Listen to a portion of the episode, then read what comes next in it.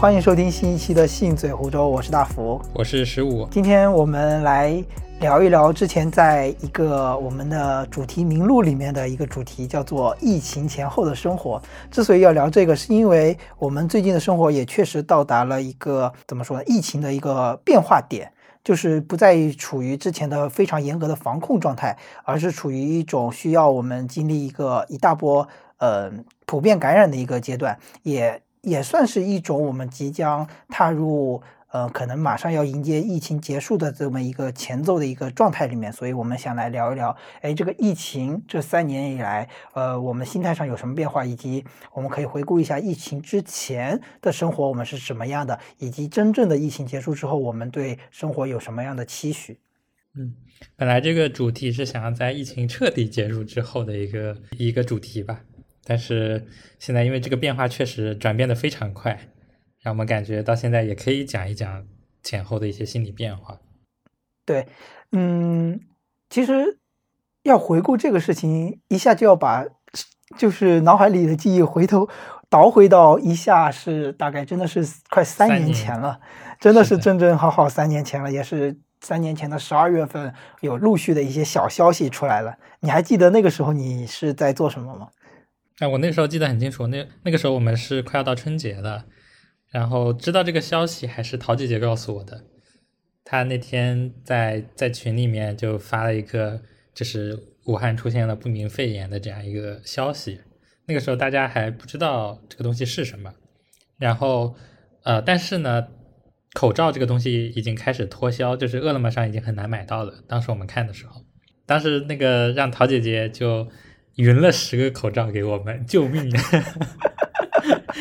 后面才后面回过头再想，才发现这十个口罩是非常有用的。但是当时让陶姐姐给我十个的时候，真是一点都没有想到后面会这么的严重。就是那十个，我感觉它是能帮助你从某个地方逃到某一个地方，至少是暂时安全那种感觉，对吧？而不是说像现在每天一用，但只能坚持十天的那个状态。是啊，那个时候口罩不是已经炒到十几块钱一个？我现在陶姐姐送了我一百多块钱。我今天突然在朋友圈也看到类似的卖口罩的消息，我瞬间有点恍惚，你知道吗？又开始卖口罩了。因为因为我们我们这个现在的政策出来之前，就是呃出来前后的对比，就会发现，就是之后的戴口罩的人突然多了很多。是的，因为之前杭州确实没有经历过特别严重的一种感觉，所以其实，在路上的时候，很多人已经不戴口罩了。是的，就想起杭州，可能确实就是杭一这三年在杭州生活的人民，可能就是没有经历过特别大的一些所谓的波动吧，是吧？而且我就发现陶姐姐真的是对这些消息一开始就是很关注的人。嗯啊，很神奇的是，陶姐姐是我知道的唯一一个在疫情之前会经常戴口罩的人。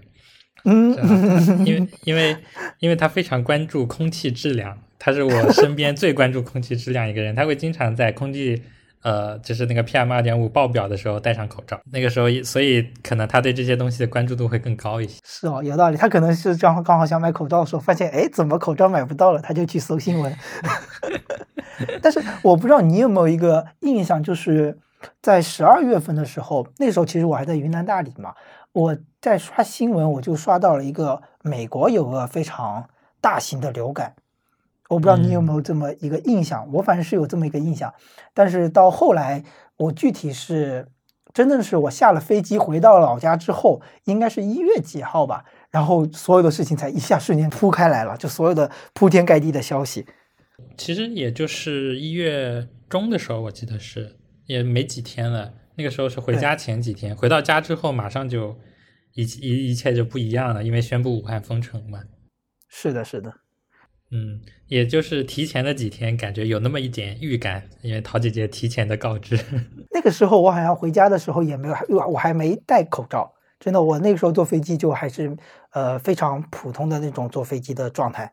嗯，是的，是的。那个时候我记得我们是，我忘记是高铁还是什么回去了，然后是有戴口罩的，但不多，戴口罩的人并不多。嗯嗯，哎，你还能记得你那十个口罩后来都？大概都往什么用途上用了吗？我挺好奇的。那时候是因为呃，因为我们春节的时候之后不是又在家待了一段时间嘛，那段时间是不用戴口罩的。我就记得在我回家之后，呃，还剩下几个口罩，就一直留到回杭州的时候才用的。回杭州之后，那后来那段时间口罩已经已经没那么紧缺了，就到三月多的时候，就是想买还是能买到了的，所以后面就没有那种短缺的感觉。而且那时候我奶奶从他们那种工厂里面，工厂里面不是会担心会有那种灰尘啊什么的，所以他们在工厂里干活会戴口罩。我奶奶就给了我一包的那种 N 九零的口罩，不是 N 九五。N 九零 对，N 九零是什么样的？呃，其实跟 N 九五长得是一样的，只是它防护等级更低一点嘛。我还以为你奶奶会拿给你那种棉的口罩。你刚才在描述的时候，我一直想象的这个画面。哎，好像也有哎，真的有，但后来我们都因为对因为你想想那个画面嘛，就以前那种非典的一个一些相关的影片里面，那些人戴着那些口罩，不就是那种棉的那种口罩吗？哦，我想起来了，就那段时间刚复工的时候，三月多的时候，呃，公司里发的口罩质量极差，就是那种薄到能一眼透过去的那种口罩。嗯，然后还有的就是你刚刚说那种棉的，但是那些我们都没用，因为自己买到了嘛，所以那些比较差一点都没有用。其实那段时间正好比较凑巧的，是我正好从上一份工作辞职，所以我对接下来去哪里的担忧一点都没有，因为我就是在家待着，甚至整整待了可能快有一两个月，然后我才出发，就是才去进入到了下一个阶段的事情，就是可能想去考个研，还是什么的，就去到温州那边了。那个时候疫情稍微放宽了一点，但是在年初就是刚下飞机回到老家那一段时间，就是刚开始起来的时候，我是很放松的，我整个人就觉得，哎呀，反正哪里也去不了，反正我就是要待家里，就待就是一直赖着，就反正也没有特别多的担忧。哎，那我觉得你这个应该是很幸福的一个状态了，因为那时候我们都还要关注什么返工啊这种事情就很烦，然后居家办公，居家办公就从九九六变成了零零七的感觉。哎，我至今好像还没有体验过居家办公到底是什么样的状态，因为到了下一份工作之后，也还是比较正常的那个工作时间。我就只有那会儿春节结束之后，在家里面干了大概十天左右的时间，嗯那段时间真的特别累，因为我们又是一个新项目，刚开始做，就很多事情非常多，让时间又压得特别紧。对，而且这种就是你居家办公，尤其是工作量还有的时候，你就是分完全分不开嘛，生活和工作是分不开的。是的，是的，而且经常干着干着活，就听到楼下什么有妈妈开始喊吃饭了，吃饭了。对对对对对，你没干多久，你就会发现啊，怎么就要吃饭了？因为就感觉你本来说是啊、呃早上九点钟或者从十点钟起，他们十一点就已经开始要吃饭了。农村总是吃饭那么早。嗯，我想起来之前那种家里的一些人吧，邻居什么的，就会经常说你们这种坐办公室就很幸福啊，什么什么的。然后自从那一次我居家办公，干看我熬，就是没日没夜的干活，他们觉得我很辛苦，嗯，是是啊，是会这样。说说对，说这个赚钱也是很辛苦的呀。就之前有说到钟南山宣布武汉封城嘛，然后那个时候才知道这个东西可能会比较严重。嗯，然后我嗯爸妈那个时候第一的脑海里跳出来就是非典，因为他们那个时候呃经历非典的时候，他们在北京。北京好像当时是比较严重的一个点。是的，是的，那时候在北京，呃，他们在做生意。后来就是因为非典回了老家，回了老家之后呢，那个时候就是隔离，而且是居家隔离，现在这种说法。然后因为是从北京来的嘛，那时候就必须在家里待着。我小时候那个时候我应该才几岁啊？反正就是小学八岁、七八岁。对对，对，反正很小。嗯，我我就对这个这段经历就没有印象，我只记得我回家了，但是我不知道我是在一处在一个必须居家的一个状态。嗯，只是在家里待着嘛，反正都是一样的。对于小孩来说，对 对对，那个那时候就感觉没我我甚至没有印象，就是在学期的时候放假了，应该是那个那段时间是直接放假了的。嗯嗯嗯，对，所以就是我爸妈那个时候是经历过非典的，他们的第一想法就是非典又来了。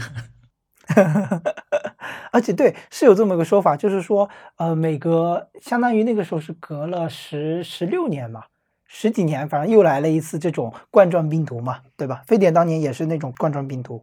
嗯，是的，所以那个时候很多就包括我的想法也是，可能新冠会在夏天就结束掉。啊，是是是，特别期望这个，那个当时确确实比较期待这个，但是发现就希望会落空，你知道吗？就大家都在等春暖花开嘛，但是、嗯，是的，但是没有办法，高温这一次没有战胜病毒。我觉得也是，非典那会儿可能是因为只影响了国内，而且只有两个大城市，那个时候是。咦，你这么一说，有可能就是因为现在的交通比当年方便太多了，对吧？它传播起来也是非常不可控。嗯，是的，是的。所以其实，哎，怎么说呢？我们还是有机会在几个月内结束掉这场大流行，但是呢，错过了这个窗口，呵 呵发现的太晚了。嗯嗯，因为之前不是有说法，其实，在报告第一例病例之前，在十二月、十一月，其实都有相关的一些东西。其实我们发现的太晚了。呃如果能及早的控制住几例病例，可能会局势就会不会那么被动了，是吧？嗯，是的。我突然感觉到一件事情，就是终于经历过了一次所谓的那种大灾大难，因为以前都没有真正的经历过，现在就感受到了那种老一辈的人，比如说你爸妈，就听就是第一想法说哦，非典又来了，就是能感受到哦，之前经历过这种类似的事情，心里可能不会特别的慌张，但其实对于我们这一代来说，都是第一次经历这种非常非常夸张，或者是说非常不可思议的一种生活状态。我觉得这个还挺不一样的。嗯，那时候我在家里的感觉，也就是他们啊、呃很多家里人对这个东西并不是特别的担忧。我那时候春节在嗯家的时候就很担心，因为那个时候对对对对对，就是这种老年人的病例，就是重症率有点高的。其实我就很担心家里的老人这种。是，呃，你说起这个，我就想起来那个时候我家里不是村里面会管起来吗？说每家每户每天或者每两天只能有一个人出去买菜之类的哦。然后我爷爷就是只管骑着他的三轮，就跟以前的那种日常作息一样，也几乎就是两天去买一次菜，就只管自己的，然后戴个就最多戴个口罩嘛，然后就去了。就我就突然意识到，对呀，他是那种经历过大风大浪的人，是吧？活了七八十年了，那些该见过的事情都见过了。对呀、那个时候其实村里面，包括我爸妈也是，也不太就是又要说戴口罩，就我和我姐都是跟我爸妈说，因为他们经常出门，就跟经常跟他们说一定要戴好口罩，一定要戴口罩，但他们并不听。有时候发现其实是那种不同的生活经历。嗯，而且那时候不是要限制聚集啊什么的，就是嗯，呃，但是只要你从那个村口，就从家里往村口走，走两步就会发现有一堆人站在一起在聊天。哎，那个时候的心里就会觉得这些人怎么那么不听话，对吧？我觉得第一个主我们的第一个主观思想会这么想。嗯，是，我就很担心这个东西会在村里面传播嘛，因为村里老人还嗯是很多的。是，现在其实嗯也是还是蛮担心老人的。嗯，是的，那个时候也要担心自己。不过说回来，就是在疫情之前嘛，其实我是处于一种刚刚毕业的一种状态，然后其实也没有说经历特别多的那种呃社会生活，因为我就是想象那种，比如说你毕业了、工作了、赚钱了，能去各个地方玩。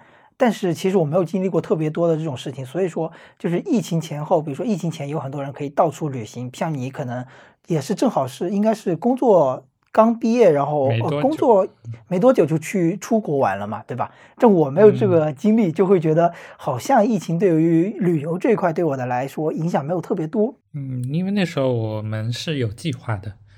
呃，一九年的时候，当时是准备去香港，然后我们那个港澳通行证啊什么签注也都弄好了。后来因为一些特殊原因去不了了，然后是就改道去了曼谷嘛，那也算是第一次出国游。然后我们在二零年的计划是准备去大阪来着，结果就碰上了疫情。是啊，嗯，你嗯后面还有什么有计划二一年的吗？没有，但是我的旅旅行清单上有很多地方想去，但是到现在连第一个最近的邻国，呃，也不是最近的邻国，比较近的邻国也没去过。我感觉那个时候状态就是普遍的一种啊，刚工作了赚钱了就想到处去出去玩的那种状态嘛，是吧？嗯，是的，而且那个时候很很大程度上感觉出国游和就是跨省的旅游差别没有那么大，而且很多时候，比如说你去曼谷、去泰国，比去西藏要便宜很多。所以那个时候的考量就不会有这种很明显的，比如说国际的和国内的这种怎么说呢区隔吧。就是考量的时候，感觉都可以去。这点我可能心里想的不太一样，因为我至今还没有出过国，可能没有特别多的比较。不过之前至少反正在国内就感觉还是都是畅通无阻，想去哪就去哪那种感觉。嗯，是的，那时候反正日本挺想去的，然后我的计划里面会有一些很奇怪的地方，至少比如说二月不太想去的地方。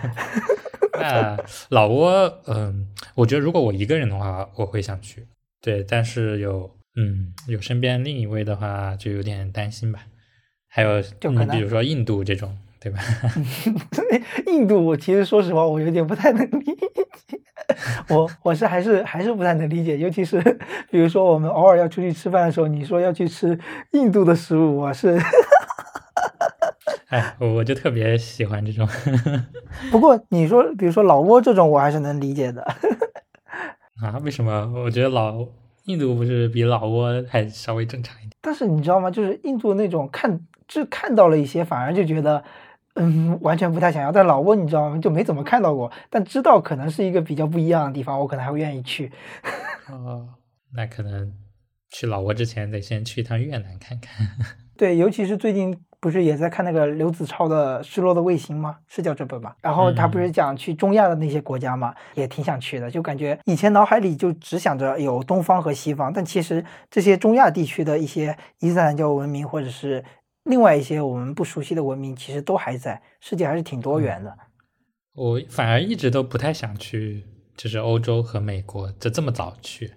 我就一直想去中东、中亚和一些南亚的国家，比较感哎，你兴趣。你说的这个这么早是怎么定义的？就是说你想在去这些欧洲和欧美之前，想要先去这些国家是吗？嗯，是，就是那这因为还是距离上的原因，我感觉感觉欧洲和美洲都是在相当于地球的另一面嘛。哦，然后感觉我我有其实中间有很多国家都可以去。我我还以为是那种，就是说，因为欧美平时从小到大听了很多了，脑海里总归会有一种一种固定的印象，然后你可能是想先要有一种，先去一些地方是完全没有先前的固定印象的，然后给自己一种可以比较容易有自己理解的一些经验。我以为是这样。哎，其实也有这种感觉。其实我对，嗯比如说，比如说英美这种，可能印象里大家都觉得就是那个样子嘛。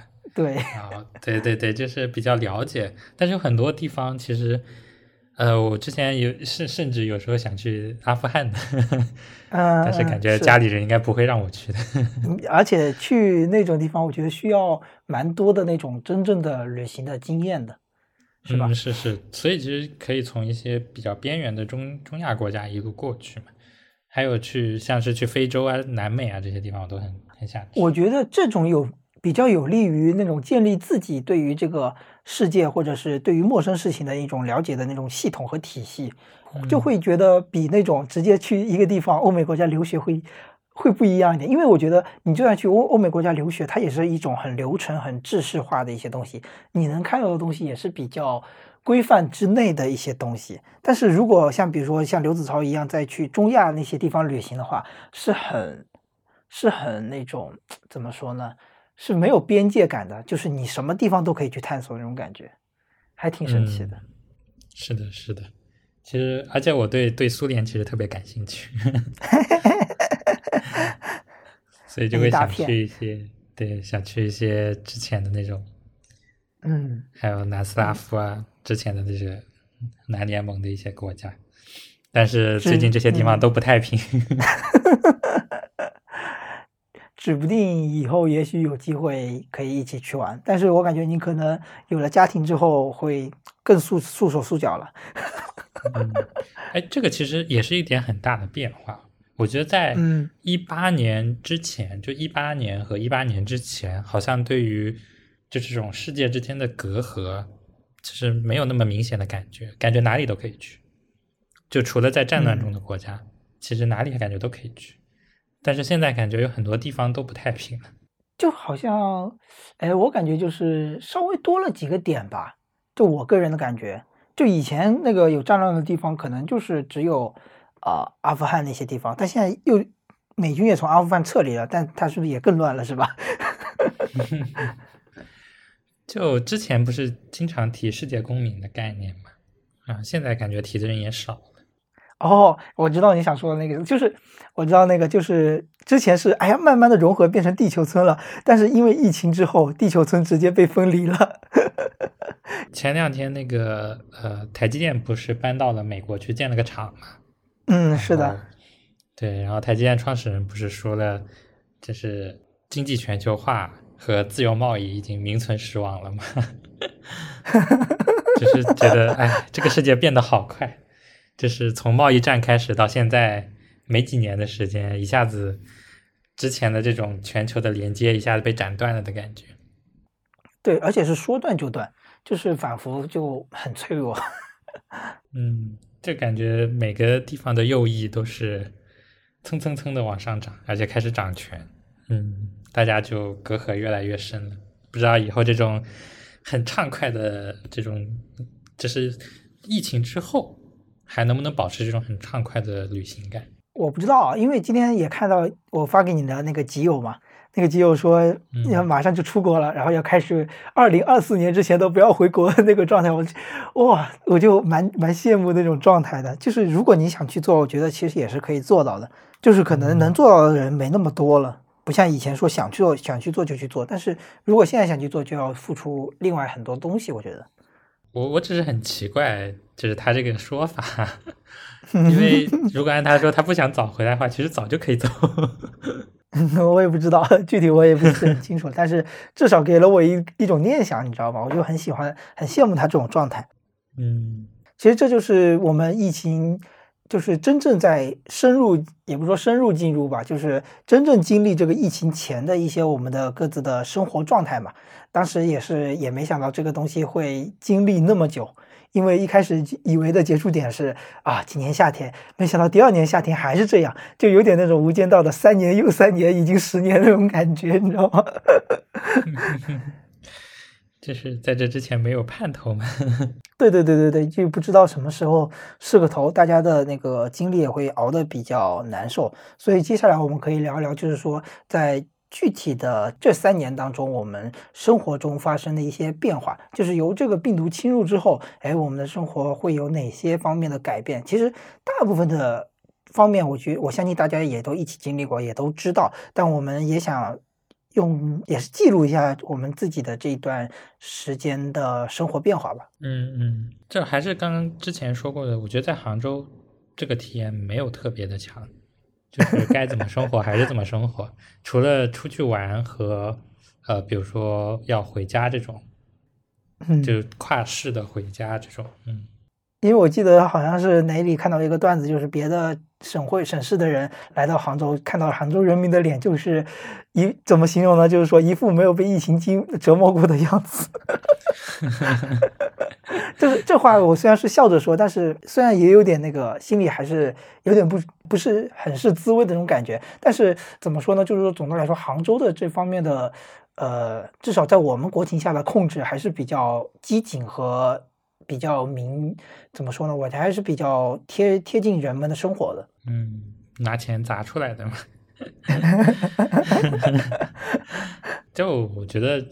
呃，感受比较深的其实是温州的一些政策，就嗯，我不知道为什么温州限制的如此之严。我感觉就是说，比如说浙江出了一个政策，但杭州需要起示范作用，那它可能是严格的贴着这个政策走。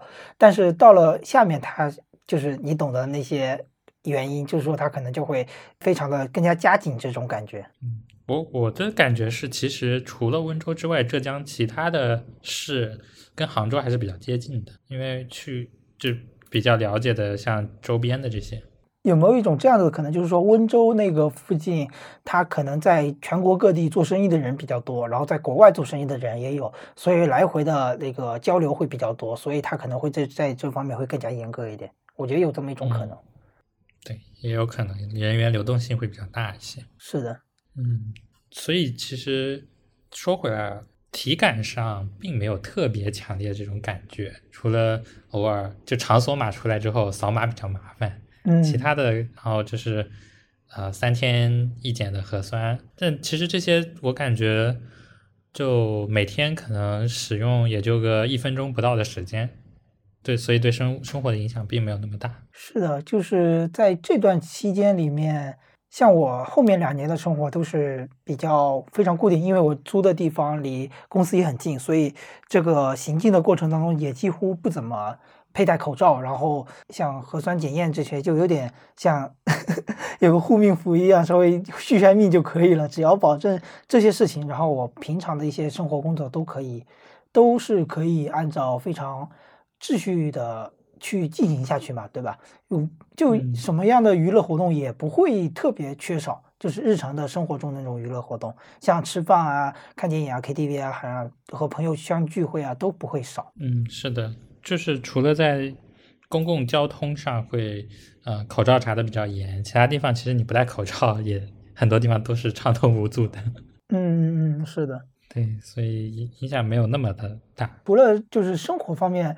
我觉得影响确实没有特别多，主要还是在一些信息摄入方面。我们看到各地各样的各各地的那种新闻嘛，所以对自己的情绪上可能会有一些影响。嗯嗯，是的。所以有一段时间我就选择不看新闻。有点，反正也是那种 emo 吧，就是抑郁。因为，因为最明显的带来的感觉就是无力感，因为你无法改变这些东西，你不知道它什么时候结束。嗯，而且我感觉比较比较神奇的就是，这么这几年下来，我好像一次那种嗯密接或者风控也都没有。嗯 嗯，是的，我也是，我一次黄码都没有过。哦，黄码我还是有，因为那次去惠州参加婚礼之后回来还是黄了半天的，但是申诉一下又也没也没了，所以总的来说就也没有经历，呃，一些人经历过的呃方舱啊，或者是酒店隔离啊，都都没有，就是完全与我，嗯，我只是看到听到这些消息新闻，但是自己完全没有经历过。嗯，是的，所以我觉得。呃，像你，因为今天聊这个之前，你说大部分人可能都还是正常生活。我一开始犹豫了一下，你说你你的这个说法，但是又反思了一下我的生活和你的生活，以及我们周边人的生活，可能确实大部分人的生活都还是比较稳步的进行的。因为就是我们可能在网上听到了各种各样的声音，但是呃，像我们这种稳步的过着自己的生活的人，可能就没有出来发声嘛。但是更多会去关注和看这些消息。嗯。没错，我觉得也不能叫，就是可能是那种带引号的正常生活吧，就是多了 一点点不一样的一个生活状态，但其实还是在生活下去。是的，我觉得就是在这个阶段中，影响最大的还是出行嘛。说到出行，可能我们最多也还是旅游这一方面。我就觉得有一点很不一样的，就是嗯呃，我们的旅游目标就是从旅游的目标的事业从国外回到了国内。我发现其实国内有很多地方都可以去，然后没有去过的地方，也是一个很，呃，很很有意思的转变。其实这一点对于我来说，可能你最开始的目标有国外比较多，但其实我一开始的目标也没有特别多国外国内之分，但是我还蛮想把国内玩完的。以前就有一个想法，就是把国内所有的省都走一遍的这种想法嘛。然后说到这个，就是对比起来，我觉得这。两三年我好像也没少玩，就感觉跟我以前出去出去玩的那种频次也没有特别大的差别。除了最近这几次，我们就是限制，也别也不说限制在吧，就把目标限定范围限定在浙江省内了，跟以前有点区别。就是如果放以前，我可能就会直接去另外一个省嘛。不过就是这几次的那个省内的探索的话，也会发现虽然比较接近哦，跟我们平时生活的环境比较接近，但是也会有点不一样。不过旅行的次数反正也是没少，是的，是的，就最近去的地方还蛮多的嘛，然后对，只不过是距离和空间上变得更近了一些。是的，但是也跟我的那种，嗯，整总体的以前还没毕业的时候对毕业之后的期望，感觉也是大差不差，就没有落差那么大。就对于我个人来而言，嗯，我也觉得就是。跟之前的预想未来生活也没有特别大的差别。嗯，可能就是对未来的预期会更降低一些。是的，就是 刚毕业的那会儿就觉得，哎呀，以后生活会越来越好。但是现在就会发现，生活指不定哪天给你来个重创，你要先做好心理准备，就不能把一切都想得特别美好，就是要有那种危机意识。我突然意识到这个是东西还是比较重要的。嗯，是之前可能觉得，呃，未来是螺旋上升的。嗯。不对，应该说未可能以前都没有意识到会螺旋，可能只想着会上升。现在知道了螺旋原来是这种感觉，真刺激啊！然后我就觉得现在还有一点变化，就是我感觉回家的次数没那么多了，因为我以前想着可能毕业，呃，就是我来到杭州工作之后，因为离温州家里很近，我可能会一个月回家一次，就见见爷爷奶奶。但是现在因为疫情，一方面就会觉得。有时候回去，然后可能还会带来感染的风险。一方面也不方便，一方面也会带来那种感染的风险嘛，就会觉得回家的次数少了，可能就两三个月会回家一次。那这样一算下来，一年也就一年也就没几次回家的，对吧？就感觉嗯，跟上学不太一样，因为你上学就是可能也虽然说没那么经常回家，但是有寒暑假会。有时候会待在家里跟爷爷奶奶一起生活，就感觉这个点还是挺不一样的。疫情会给我带来这方面的阻碍。嗯，我现在就是最近反而感觉更不太敢回去了，知道吗？嗯，因为之前之前再怎么说，总感觉自己是一个安全的人，可以放心的回去，就感觉回去把病毒带回去是一个小概率事件。但是感觉现在就。没那么 稳妥的感觉。现在就是我们处于那种过渡阶段，就迟早要经历过这一方面的一个大感染的阶段嘛。那说到这个，其实就是就最近这段时间，我不知道你有没有对于自己会感染的这个担忧是处于什么样的状态？因为刚刚我们也说了，就是最近戴口罩的人反而多了。我靠，我今天就是。最近这两天特别严格起来，就是公司里要求你上班必须全程戴着口罩，我都懵得要死，我整个人就透不过气来，我就是工作效率都变低了。终于有借口了。就这种在在公司必须戴口罩，我还是疫情刚开始春节回去办办公那会儿才有这个规定，我们也只戴了一两天就再也不戴了。嗯，真的实在是太难受了。对对对对对。因为像比如说你戴着口罩坐呃高铁坐两三个小时，我都已经很难受了，就是很疲惫很疲惫。但是像这样子坐在办公室里戴着一天，我真的很那种感觉对我来说反而没那么好。嗯，我反正是不不太能接受，所以我现在也我们还没有这个规定，所以也没有戴。那那你你个人对感染的担忧如何？你那些药有备齐吗？我其实说实话，到现在没有什么担忧。就是一个顺其自然的态度。你的想法可能跟我差不多，但是感染对，就就感觉感染好像，嗯，虽然可能就是会痛苦，但是你好像稍微有点预知就会还好一些，对吧？嗯，就感觉反正是迟早的事情吧，就是能能拖多久是多久的。就我是这么想的，就是感觉首先可能最近时间我要再去打疫苗嘛，因为之前打的疫苗是很早之前的了。所以可能会先要去打疫苗，然后打完疫苗之后，就你大概率意识到自己大概率是不会死的。那不会死的话，就是稍微有一点点痛苦，自己在自己的能能承受的那种预想范围之内，我就觉得还好。而且其实我挺想躺在家里躺几天的。但是其实这高烧还是很痛苦的，因为我小时候，对我我小时候就是每年都会发一两次烧的啊，这样的。啊，看不出来你是一个体弱多病的男人。我我小时候经常发烧的，就到高中到大学之前都经常发烧。哦，哎，有一次高中的时候我就发烧，那那天没有去上晚自习，在寝室里躺着，不知道你有没有印象？有一点点印象，但是我没有意识到你是每年都会发烧那么多次的人。那个时候那天晚上我印象还特别深。嗯，就是我们高中那个寝室门上不是有个小窗子的嘛？对。然后我那天在床上躺着，过了一会儿听到敲门声，嗯，因为那时候黑灯瞎火的，寝室里也只有我一个人，然后听到敲门声，一下子惊醒过来。班主任，然后那时候就抬头一看，就是那张严肃的脸，那个眼神就盯着我。那个时候你就是纯躺着，没有玩手机吧？啊，没有，一点光亮都没有，我就是在躺着。那那时候就他进来就关心一下怎么样了，然后说带我去医务室看一下嘛。就走在医务室的路上，我就特别担心我的烧不会退了吧？到时候这么尴尬的吗？是不是很尴尬？后来去医务室，后来去医务室量出来应该是三十九度了，已经。哦，对，比较高了。然后那个时候，那个医务室的老师就让我们去去外面。去外面之后，就是班主任也陪着我去打了一瓶水。那个时候我印象非常深，因为后来。呃，那瓶水打完了，找不到护士，然后是那个班主任亲手帮我把他管给拔了下来，当时我都吓死了。我说这个东西不应该专业的人来吗？还好没事是吧？因为因为我想起来，我小时候挂盐水，那是就是快挂完的时候，然后拔出来没拔好，然后就肿了半天。因为我那个时候已经快那个瓶快见底了嘛。如果那个水挂完了，到时候血都要抽出来了。对对对，又找不到护士的情况下，竟然亲自动手，还好我的手没有什么问题。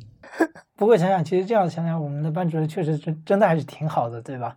会亲自陪你到校外，然后来关心你。啊，所以我 有印象，还有个发烧很难受的事情，就是我还是在高中的时候，不知道你有没有印象？就是我有一次在上午的时候。发烧到了四十度，那个，但是那个时候又没有办法直接出门。我那时候问了那个老师，他说等到中午的时候就可以出出去一趟嘛。我也不知道为什么要等到中午的时候。嗯，我那个那一个早上，所有的课都趴在桌子上趴着，没有没有听进去一个字，因为特别的难受，感觉我要晕过去了，但是又晕不过去那种感觉。嗯，你这么一说，我好像又有一点印象。对，是吧？然后那个那时候中午的时候就坐着那个三轮车就出去，哎，当时谁带着我？我们一起出去的，我还记得。会是我吗？我有点有可能。我我还印象很深，那时候去那个那种药，嗯，也不叫药店，小诊所，就是县里的诊所。我在那里挂水的时候，跟我一起出去的就去买杂志去了。哎哎哎，你这么一说，我又有印象了，越来越有印象。那天真的超级难受，更难受的是我挂完水之后回到教室里面，发现我桌子上堆了一堆的试卷，超级难受，都是我没有写完的，就是每一节课都要给你发张试卷，所以就一个上午就堆起来一堆。那我想起了我有一次，就题外话了，我有一次不是高三请假了一天多一两天吧，回来那个那个试卷。二十几张还十几张，我我也忘了，反正也是相当夸张。嗯，反正就不写了嘛，破罐子破摔。那那那我还是写了的，虽然错了很多。不过说回来，就是我已经很久没有体验过发烧的感觉了。就是我我我印象中最近一次发烧，就是你知道，就是那个形象一下回到我可能就就十几岁的那个状态。还在那种还在那个老房子里面，就亲家还没建的那个老房子里面，一张床上，然后发烧发的特别难受，然后吃那种味道特别冲的药，让我印象非常深刻。然后吃了那个药，你又会喝一些东西嘛，然后他有时候还会打嗝打上来，那种那个药的气味又会反上来，让我特别难受。嗯，所以你能感知到自己发烧了吗？我，你要你要现在这么说，我估计感知不出来，我不确定，所以我可能还需要买个温度计。因为我多年的发烧经验，我觉得我只要一发烧，我马上能感知出来。就是是什么特征呢？就是我的眼眶会发热，这个是最开始的一个感觉。哦，就眼睛周围一圈会觉得很烫，然后就是摇头的时候会感觉脑子跟不上我的脑壳。哦，就我知道这个，这个我知道，就是摇头起来就感觉有个。怎么说呢？重重心不在那个，不是跟随着的，这两个这速度速度不同步。对，这个是第二步了，然后第三步就是身体特别冷，这个是特别明显的一个感知了。我你怎么说一条，我现在感觉心里有一条，你怎么回事？你知道最近这段时间就总会有这种担忧。嗯，反正只要满足这三条，我就知道我一定发烧的。嗯嗯，但但是我发烧好的特别快。就是只要睡一觉就好了。就除了到了四十度的时候，那个时候是真的感觉缓不过来了。其他的就嗯这种比较浅的低烧啊什么的，只要睡一觉就好。但是这一次应该就是我们对于新冠疫情的担忧可能不太一样，因为它可能还会伴随着 喉咙痛啊，以及那个什么腹泻啊之类的，好像会有一系列的症状吧。估计反正是嗯一个、是一个比较难受的状态，稍微稍微有点预期先吧。嗯，不是之前说症状有喉咙痛，然后像我鼻炎的时候，冬天也经常喉咙痛，然后说会肌浑身酸痛。我想我健身的时候，现在每天都痛。你到时候，你到时候如果真的，因为我们知道大概率我们都会经历过一次嘛，你可以到时候可能会有个比例，这种浑身酸痛，你觉得是你深蹲了多少个之后会有的身 浑身酸痛？反正我现在就是浑身酸痛。你昨天练了是吗？是的，而且我最近刚好不是一个多月了嘛，然后开始上重量了之后，真哎呀的疼的，不行。刺激呀！不过还没有到他们说那种疼的睡不到、睡不着觉的那种境地嘛，啊所以可能那种？疼吧我觉得更难受。我觉得你这种慢慢来、循序渐进的，应该不一定会经历那种状态吧，除非哦教练想折磨你。说我我是说新冠哦哦，OK OK，阳了之后不是会头疼、身体疼的睡不着吗？现在还没到那种地睡步，呃，我觉得最难受的可能就是睡眠时间少，这点是对于我来说是最煎熬的，就嗯失眠，然后，嗯、疼痛我不知道我能不能承受，但是失眠反正我是很难受了。嗯，因为我之前发烧的时候也没经历过睡不着，嗯，除了那那那次四十度的时候是真的感觉完全睡不着，其他的时候就感觉我能一直睡，虽然是那种 半睡半醒有的时候，但是能一直躺着，然后不想起来就可以一直睡下去的那种感觉。你说到这个睡觉，我就我现在有点担忧，就是当我真的在得新冠的时候，我会比较担心没有人来照顾我，因为你像你刚刚描述那种发烧的状态，就小时候发烧，让我回想起我小时候发烧嘛，就是至少会身边会有家长来照顾我，会时不时的来看看我，哎怎么样了，对吧？但是如果现在是新冠疫情，然后我有一个人在外地，我就比较担心这件事情，就是我挺挺挺怀念那种有人，哎。看看躺着的你怎么样那种状态，但是现在我就会比较担忧，如果一个人然后浑身酸痛，然后只能一个人挨过这一关，我会我会比较担忧这个东西。嗯，对，但是应该也是没什么关系，因为那么多人 隔离的时候都是一个人的。啊，也是，大家都经历过了是吧？而且现在也已经毕竟成年人了，嗯，总还是有办法动起来的，痛是痛了一点。嗯，我可能就会多准备几部剧，不知道到时候还有没有心思看剧看电影。所以我感觉现在的一个状态就是等待吧。对，我知道，就是，呃，我不因为身边也有朋友比较焦虑嘛，但我是会想说，嗯，他知道会来，然后他也不至于置我于死地，那我可能对于个人来说就还比较好。那可能大家都会比较担心的是家里的老人嘛，那一方面就是嗯也只能尽力让他们尽快先打疫苗，然后备好药品，只能做到这一步了，因为毕竟也是会死人的，对吧？嗯，其实我们自己也只能做到这一步了嘛，就是备好 药品，是呀，是呀。等着。对，但嗯，好好锻炼吧。我最近就在家 里对说到这一点，说好好锻炼，大家都没怎么好好锻炼。我今天就是因为好像有同事会有点不舒服嘛，然后我就嗯。想着安全、保险起见，我就先不去锻炼了，我就跟教练说了一声，然后教练安慰我话就是没关系的，然后就是你自己做好防护就好了，我们都是锻炼过的人，问题不大。可以的，教练这个心态很好。然后第二天教练说：“你明天不能来了，我阳了。”说谈完就是我们现阶段这个状态，就是我们知道，迟早那一天也会来的，对吧？就是真正的与我们共存，以及嗯，我们非常能接近的逐步进入到我们真正的正常生活的那一天也终会到来。那到那一天到来的时候，你会有什么特别想干的事情吗？现在就想到一件事情，呃，就这个真正的那一天到来的时候，和现在会有什么差别？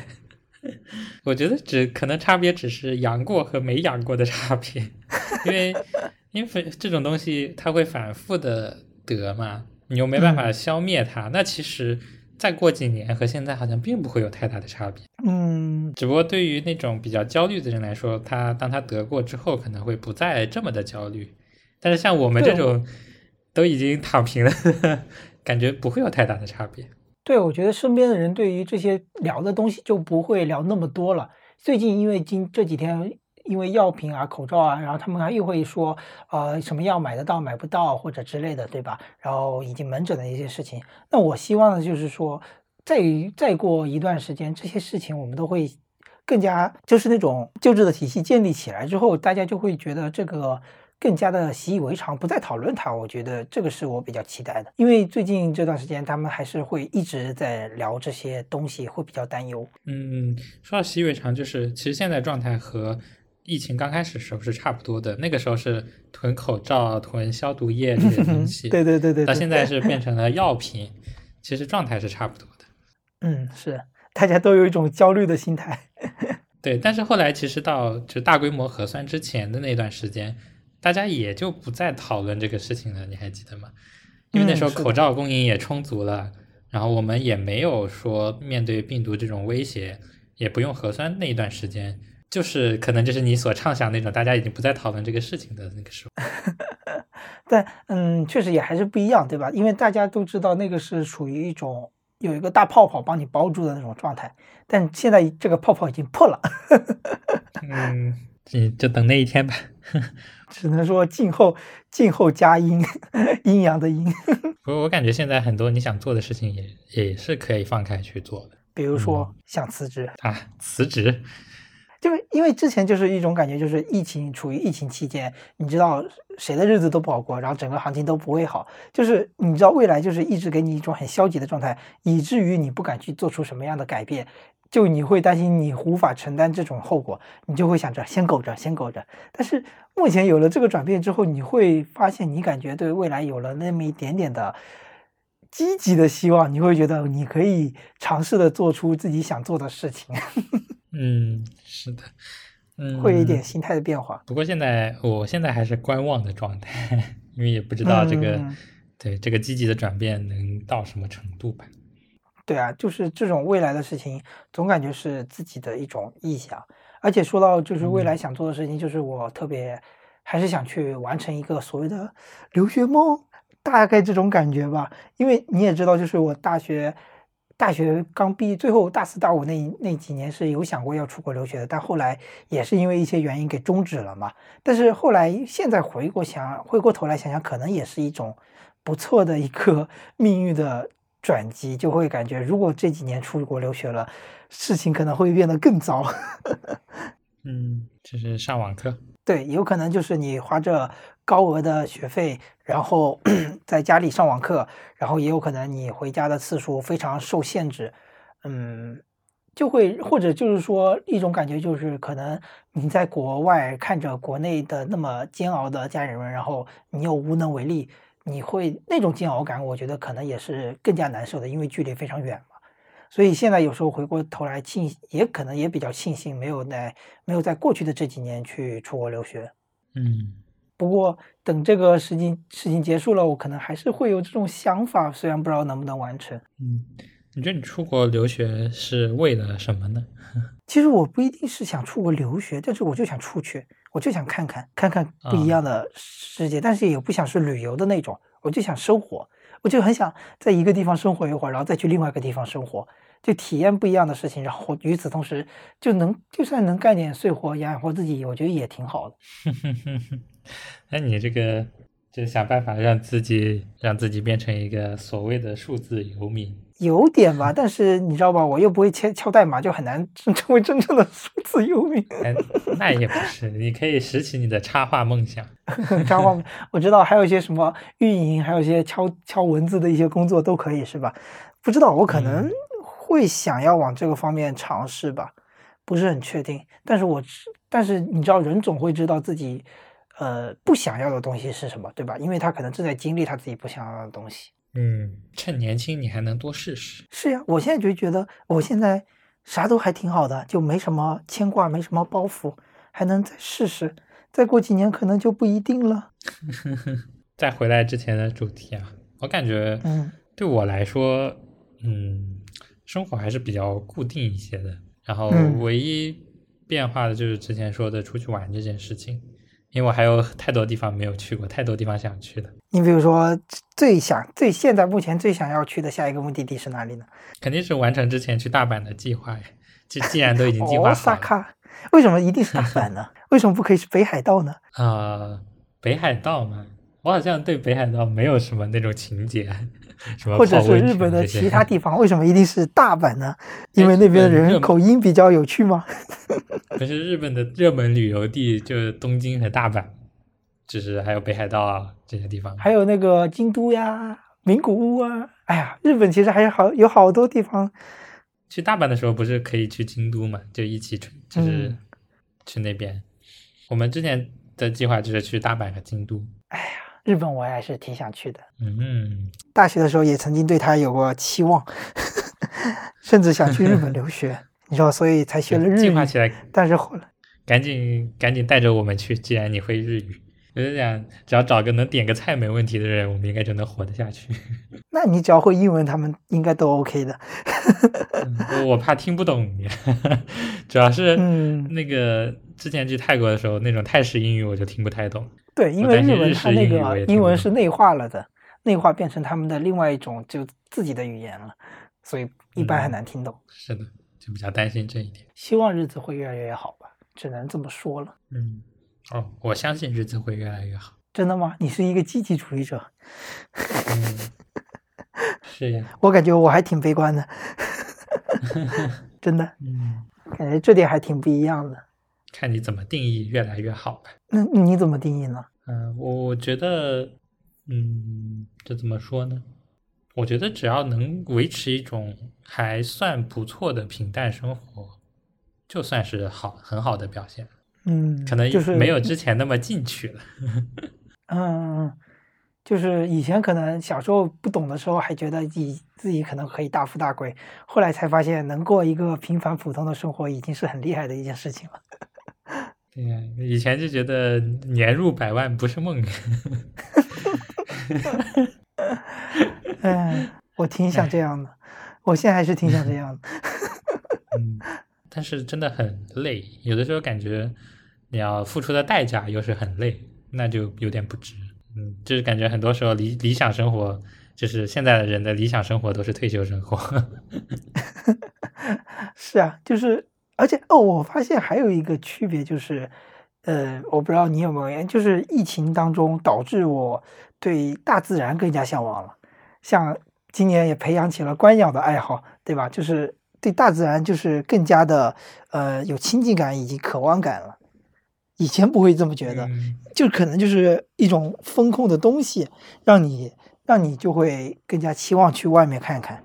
嗯，那我觉得我我是不一定是大自然，就感觉对越来越多的东西会有向往，就有爱好，不一定要非常的深入。像我感觉你可能对观鸟会更就是投入一些，就我没有那么投入，但是我会喜欢越来越多的东西。是因为你会期望，就是说趁自己还活着，接触更多各各种各样的东西吗？是这种状态吗？嗯，就是很好奇，对于自己没有接触过东西都会越来越好奇。哎，那我觉得你以前就是这样的人呀。但是我觉得以前不一定啊，以前接触的东西比较窄，就是对于自嗯己没有接触过或者从来没见过的东西不会感兴趣的。现在只要是有一些新奇的东西出现，就想去试一试。哦，这样子的。嗯嗯，因为因为在我看来，我以前我就会觉得你以前都是对什么东西都会有一点好奇心的那种感觉。嗯，可能现在好奇心的范围变大了。那挺好的呀，这这就是所谓的还能保持那种少年感，是吧？我认为少年感就是一种好奇心，没有好奇心就是一潭死水，兼顾自己所信念的。嗯像以前可能就是所谓的工作生活的平衡，然后天平向嗯工作倾斜会多一点。现在就是这个平衡被打，也也是不平衡，但是像生活感觉想更多清醒一点的感觉。那你会不会觉得自己是安逸了？嗯，也有有可能，就不不那么想拼了。但是你不知道，我不知道你有没有一种这种想法，就是说，你之所以现在获得了安逸，是因为你以前的那种不平衡导致的，就是那种上进心不平衡导致，所以才能带来你现在的平稳。但是你一旦现在平稳了，以后你可能就是，嗯，很难获得现在的平稳的生活了。我不知道你有没有这种想法？嗯，很难获得现在的平稳的生活。就是你现在的快乐是因为你以前的努力，但是你现在躺平了，完蛋了，那你以后很难获得这种，就是你很难就平衡下去了，就一直这种直线生活下去了。这倒是一个很有趣的事情，我觉得可以再观察观察。就是对，我不知道你会不会有这种担忧，因为我会觉得，哦，现在我现在之所以能获得一份比较还不错的工作，那是因为以前我在没有。就是不知道能获得这个东西的时候，我就付出了一些努力，所以我才获得了这份目前不错的状态，对吧？但是我现在就比较安逸了啊，现在也没什么，没有自主的学习一些东西，但我就很担心，而且我也有点感觉到，嗯，未来的生活可能没那么好过了，就是没有那么的安逸了。就是，所以有时候，就我有时候在验证一句话，是说，机会是留给有准备的人。但是我现在一直都没有在准备，那我就错失了很多机会。我不知道你有没有这种 想法？对啊，有有的时候会有啊，就感觉如果有一天平静的生活过不下去怎么办？然后，所以有的时候就想探索一些新的路子，感觉不一定要限定死在自己现在这个方向上。哎，那倒也是，就是。对各种各样的事情的好奇，指不定也是一种 努力。就它不是一种钻研的努力，而是一种那种扩张的努力。嗯，就是在这个这叫什么纵，就是横向的一些努力。它可能把面给拓宽，但是虽然没有垂直的深入。是，哎呀，我现在，但是我现在想法跟你可能不太一样。我就是希望能在个别的几个地方比较深入的下去，我会比较希望这样。嗯，可能你已经过了探索的阶段，我还在探索。